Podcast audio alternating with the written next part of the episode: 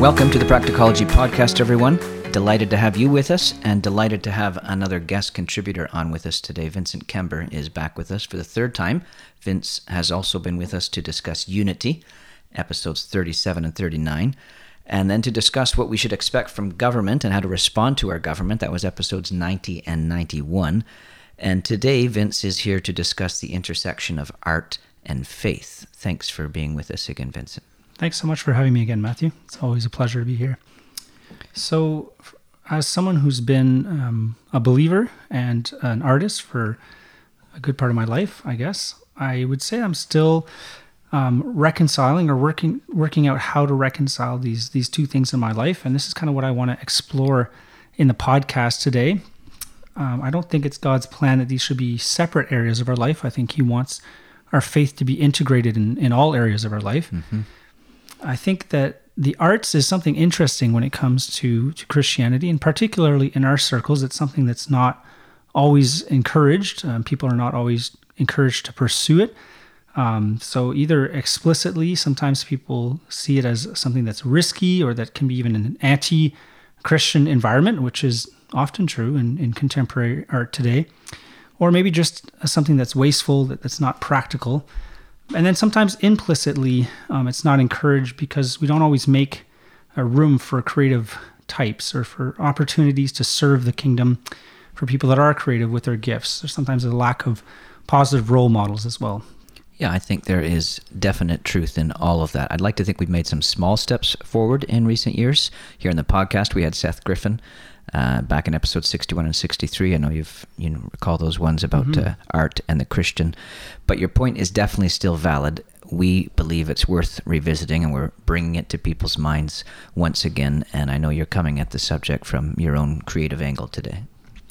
Yeah, thanks. Good reminder there, Matthew. Um, what I'm hoping to do over these two sessions, so sort of the first session would be thinking about the value and the importance of art and of creative action within a biblical worldview. And then hopefully in the second section, more of a call for believers to develop their creativity and to put it to use in God's kingdom. Sounds good. So, sort of the outline of what I'd like to go through today is some myths to dismantle, some, some scriptural clues to the importance of imagination, creativity, um, attention to beauty. So, going through sort of an overview of scripture, then understanding the, the power of art as embodied creatures, and then finally understanding Christian art uh, more widely than sometimes we do. So we can dive in with some of the myths, as I've called them, to to dismantle things that perhaps um, are passed down to us more from our culture that we imbibe, we absorb, and that aren't necessarily true or necessarily biblical. So here's a few I've thought of. First one is that artistic ability is something that only some people have. That's just hmm. for a select group.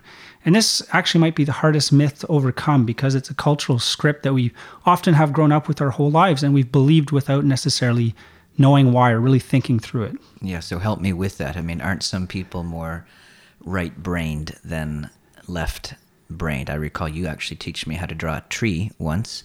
Uh, 10 or 15 years ago. and my right. brother, who I would say is much more artistic than me, he was amazed at what I'd produced under your tutelage. But I know that I couldn't just mm. do that today. Why? I was afraid you're going to ask me that. I, I don't recall everything that you taught me. That doesn't seem to come easy to me. So, I mean, I, that's probably a great example because um, I think that really shows that it's not something that you just innately don't have that other people have because already in one afternoon you, you made great strides. And if you haven't really come back to it or, or practiced it since, well, it's, it's not surprising that it wouldn't be something you feel comfortable doing. It's like any, any other uh, ability in our lives. If we don't hone it, we don't practice it, we don't keep doing it, then we we don't feel confident in it. But it's not um, artistic endeavors is, is a lot less mysterious than we make it out to be. There's a lot more that comes down to practice, technique, teaching, um, and we'll, we'll kind of hopefully see that a little bit more from the from the Bible as well. All right, I'll think about that one. so the second thing is kind of related to that is the myth that skill is the most important thing when it comes to art. And I'll just say that we're not only talking about visual arts like painting and drawing, the example we've just given, but really creative activity in general that can include music, writing, and all kinds of art forms. So skill is the most important thing. It kind of reflects our tendency actually to make an idol of ourselves as artists, which is something that all artists have to struggle with or against and we sort of make an idol out of, out of skill. And so God, gen- uh, He generously gives ability, He equips us, and He expects us to hone those skills. But we shouldn't let our current uh, perceived lack of skill become a barrier to improvement. Sometimes we put ourselves in a box that this is just not something I'm good at, so it's not something I'm going to try or something I'm going to develop, and we perhaps lose out on, on some opportunities. So, is everyone born equally artistic? Absolutely not. Okay. And I think, uh, you know, if you think of um, what the Bible says about different gifts that are given different parts of the body, God definitely equips people differently. But I think um, there is a basic level of creativity that we all do have as image bearers of God, and that we will be um, driven towards certain forms of, of expressing that creativity. And mm-hmm. and even though we're not all born equal in, in, terms of not just art, but really if you think of any area of life, we all are born uh, with different uh, capacities to learn, different learning speeds, different learning modes. But if there are things that uh, we want to learn, generally, you know, uh, as as human beings, we can learn them.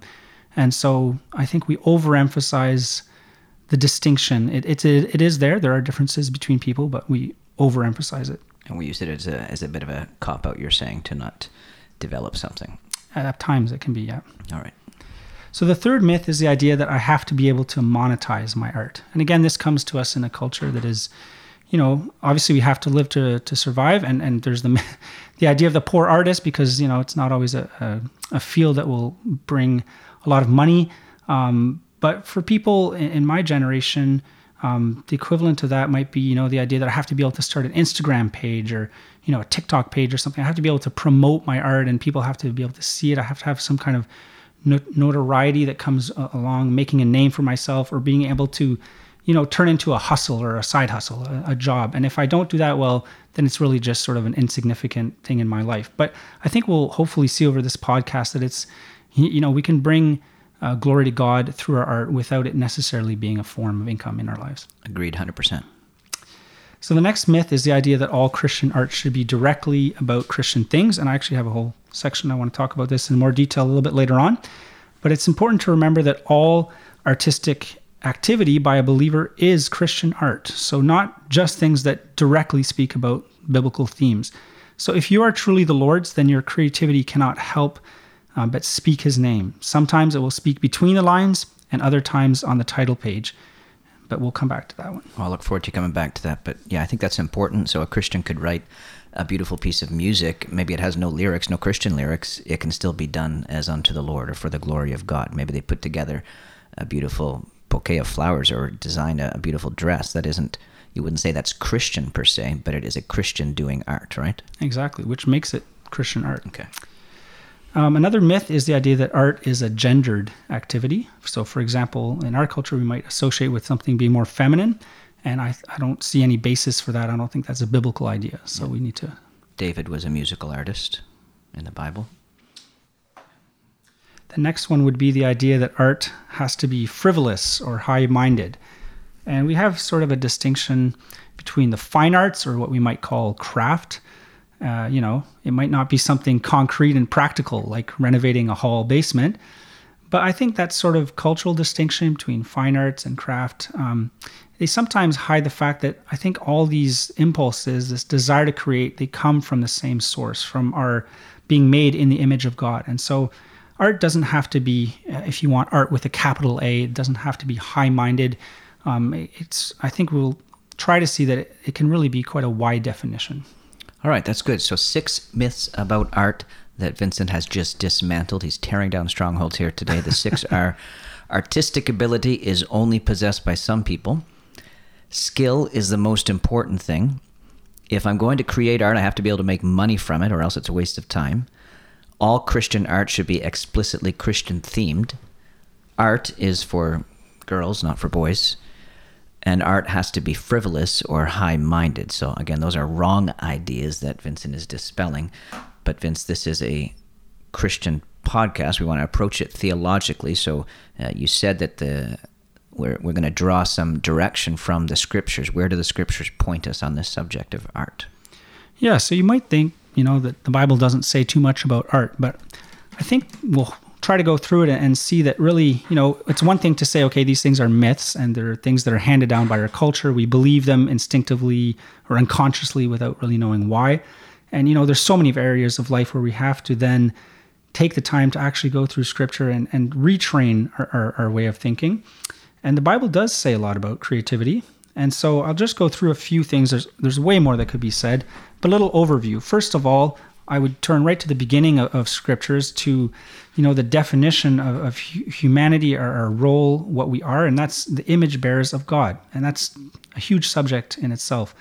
But when you think of God and the fact that He is the most creative being in the universe, He's the source of creativity, and the first pages of the Bible, right away, the first descriptions we have are of His creative activity, and mm-hmm. so we're like Him in many ways, um, and that includes our desire to create.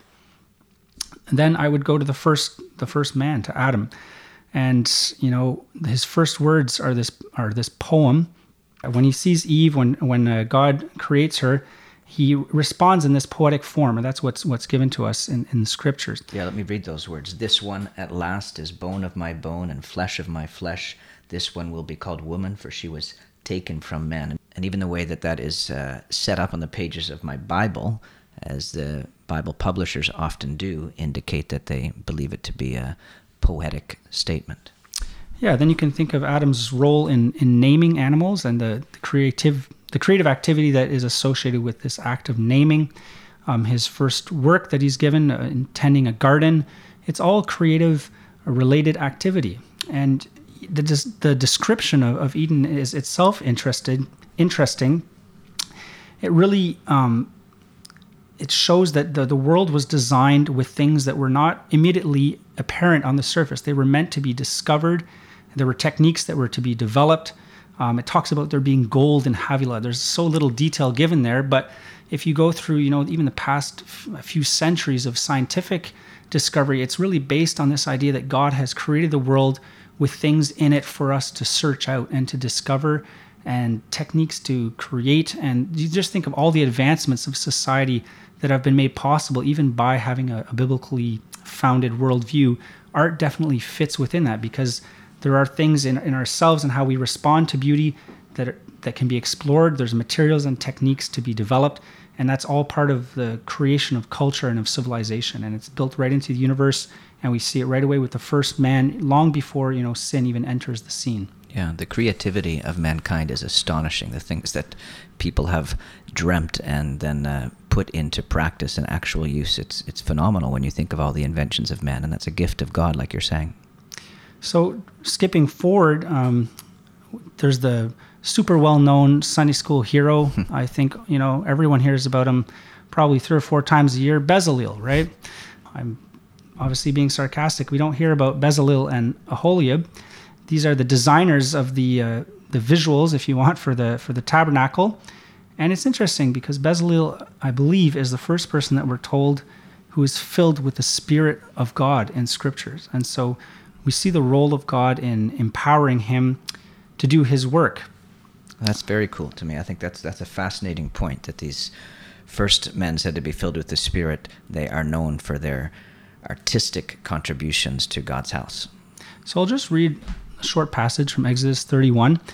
The Lord said to Moses, See, I have called by name Bezalel, the son of Uri, son of Hur, of the tribe of Judah, and I have filled him with the Spirit of God, with ability and intelligence, with knowledge and all craftsmanship. I think there's lots in that breakdown of those four words that could be mm-hmm. examined. But verse 4 to devise artistic designs, to work in gold, silver, and bronze, and cutting stones for setting and in carving wood to work in every craft. And behold, I have appointed with him Aholiab, the son of Ahisamach of the tribe of Dan, and I have given to all able men ability, that they may make all that I have commanded you. So God, He does it in a specific way for some people, but I believe generally for humanity, He is the one that gives to all able men ability. He equips us to do creative work.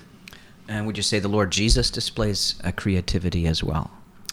Yeah, so there's mysteriously little that's said about his life um, mm-hmm. in those silent years between his childhood and his his public ministry, but we're told that he was a, a tekton, is the is the Greek word, or a, a builder. So someone who would have worked with various um, materials. We often imagine him in sort of a workshop working with wood, but most likely also with stone and various materials. And so, in his um, physical, practical work before going into his ministry, he was a builder, which is interesting because the metaphors that come later in the New Testament about Christ building his church and so on even the form of teaching that Christ um, preferred or used often of, of, parables is an interesting one, um, which sort of leads into my next point, which is of the whole Bible, how the whole Bible is written, is really interesting when you stop and think about it. That most of it comes through us through stories and not through a tome of systematic theology. We take the stories and we distill the systematic theology from it. But maybe I'd ask you, Matthew, this question Would you trade what we have um, for a handbook of systematic theology that just has all the answers out of organized chapter by chapter, question by question, so we could just finally get some clarity on some of these uh, gray zones. Yeah, not a chance, because I know that that would be boring for most people to read. That's one of the reasons. But I think your point is that it also reflects part of God's nature that He did not want to communicate it in that way. Yeah, I think it bears meditating on, and I'm not saying I have it all figured out, but it's something that I've been trying to meditate on, understanding why why does God choose to speak to us, you know, in this way through what is really a, often a very artistically arranged um, form of speaking, and we lose a lot of that in translation at times. I think of uh, especially in the Old Testament, this poetic technique of parallelism that is used throughout, you know, a lot of the Bible. It definitely would have made memorization easier. And we know that people in, in Jewish culture for a long time would memorize huge, huge parts of the Old Testament, and that would facilitate that, but also brings this this orderliness and this beauty to the text that in a way seems almost superfluous or unnecessary. Why mm. didn't God just, you know, tell us what we need to know? Mm-hmm. And uh, we're so used to this sort of science textbook approach in our learning that we would usually favor that. But God speaks to us in stories that maybe seem less clear. It's, it, it can be more work and a whole lifetime of meditation really to extract and to distill, you know, what God is trying to say. And yet it, it grips us down at a, a gut level that a textbook just wouldn't.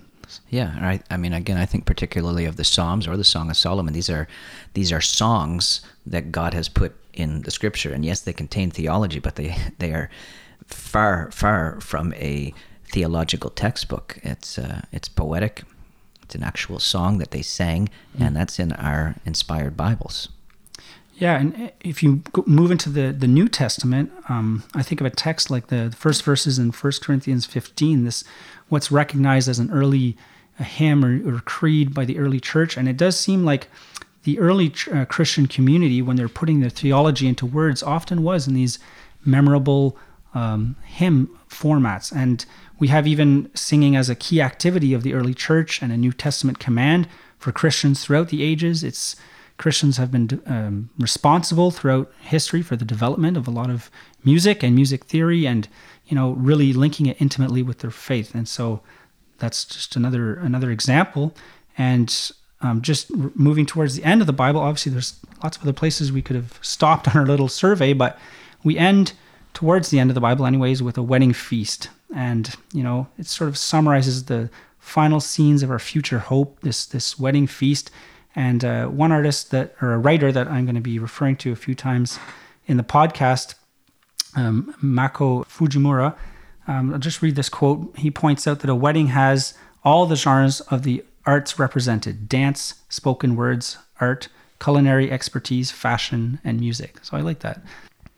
That's fantastic. That's a good summary that I think makes crystal clear that there is plenty of artistic expression in the scriptures. God is a creative being and he's embedded that in his word as well. Yeah, and this kind of to bring us to our third point, which is understanding the power of art as embodied people.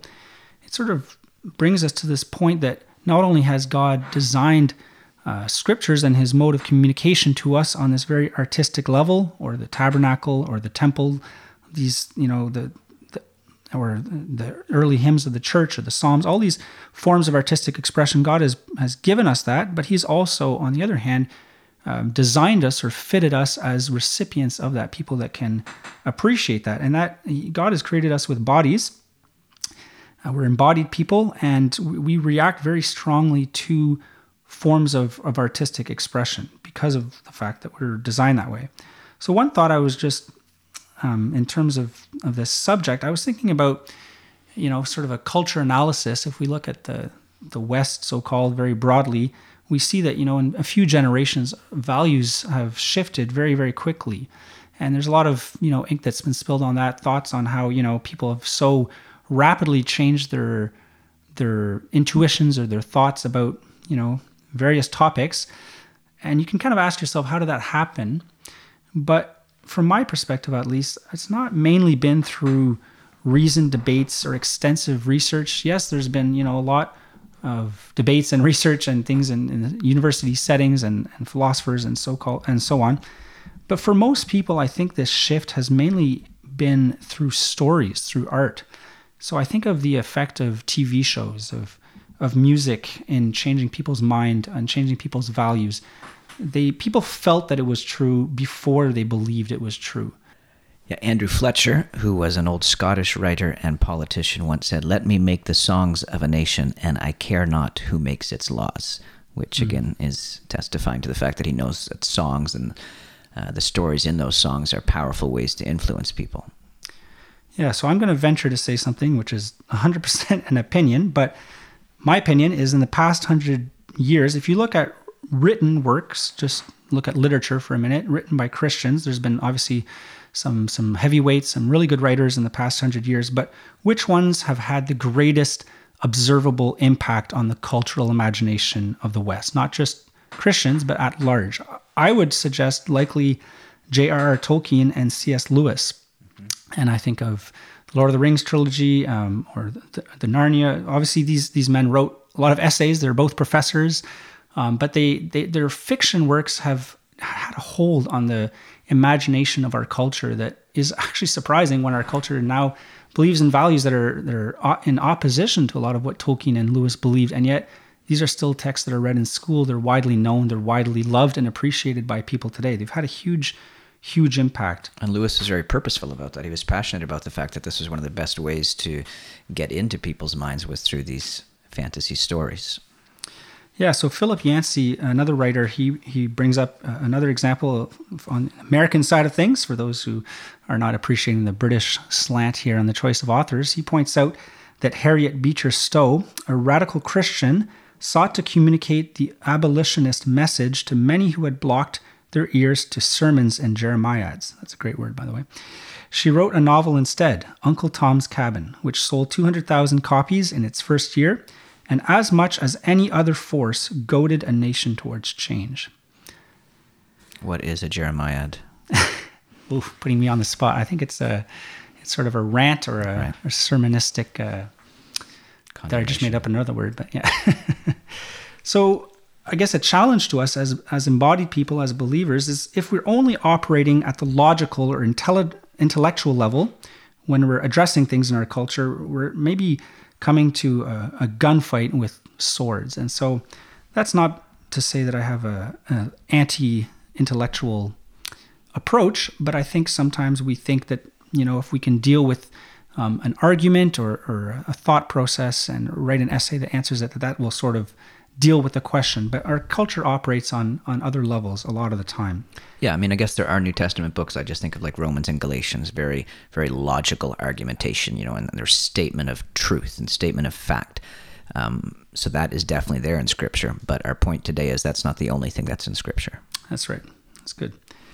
So there must be a reason that god um, often or perhaps even mainly communicates to us through these artistic means stories poetry texts that have a high degree of literary design and beauty, even books like you mentioned, like Romans and so on. When you break them down and we get mm. through the translation, there's a lot that's going on there artistically as well.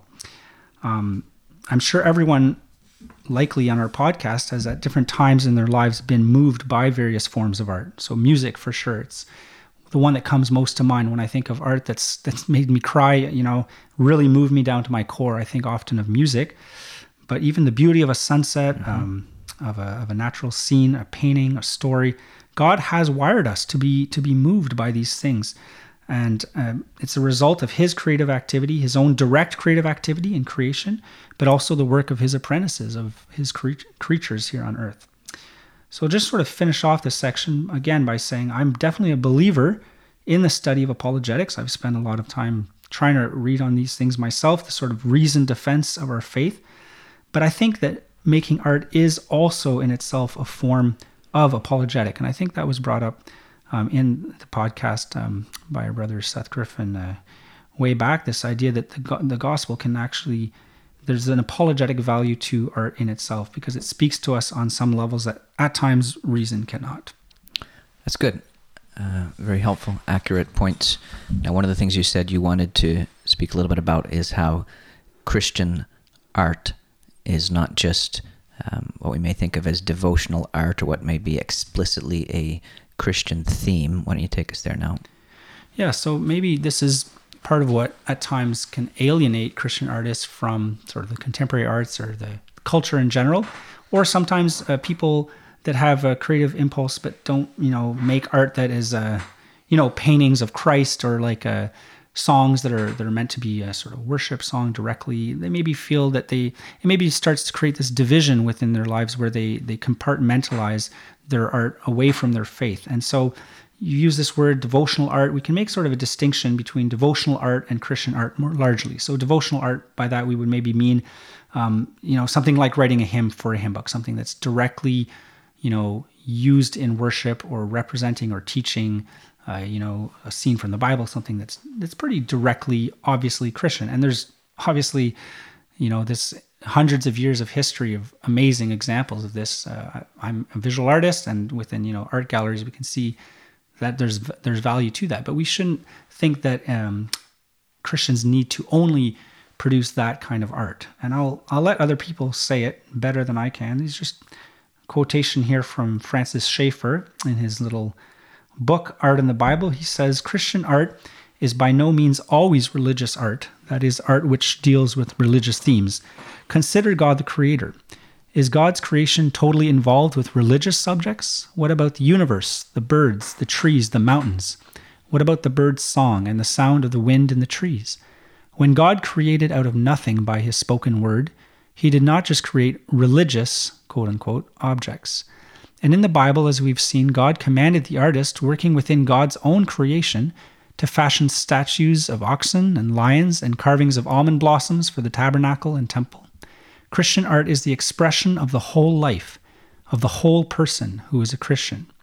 What a Christian pro- portrays in his art is the totality of life. Art is not to be solely a vehicle for some sort of self conscious evangelism. Have you read that whole book by Francis Schaeffer? Yeah, it takes about 20, 30 minutes, not too long. Okay, yeah. so you'd recommend it? Yeah, I would. Okay. Mm-hmm. I think uh, Mike mentioned it at the in that last podcast as well. And uh, we talked about C.S. Lewis already today. He draws out the power of a worldview as it comes alive in artistic expression, both as a danger when it assumes an unbiblical worldview or its potential when it embodies a biblical one. So, this is another sort of long quotation, but I, I find it very powerful. He says, Our faith is not very likely to be shaken by any book on Hinduism, but if whenever we read an elementary book on geology, botany, politics, or astronomy, we found that its implications were Hindu, that would shake us. Hmm. It is not the books written in direct defense of materialism. There he's talking about sort of the pervasive, you know, uh, um, assumption of our culture, this idea that there's no spiritual realm. It is not the books written in direct defense of materialism that make the modern man a materialist. It is the materialist assumptions in all the other books. Mm, that's awesome. I believe that any Christian who is qualified to write a good popular book on any science may do much more by that than by any direct apologetic work. We can make people often attend to the Christian point of view for half an hour or so. Really hits hard there with our normal gospel meeting timing, but but the moment they've gone away from our lecture or laid down our article, they are plunged back into a world where the opposite position is taken for granted. What we want is not more little books about Christianity, but more little books by Christians on other subjects with their Christianity latent. And by that he means that it's not directly about Christian things, but the Christianity is the whole uh, context for everything they're writing about. It's the assumption that's beneath it. It's the worldview that they're functioning from. It's Christianity latent. All right, thank you for that. As we are needing to wind down this first episode, Vincent, can you give us a few takeaways from the material you've explained to us today?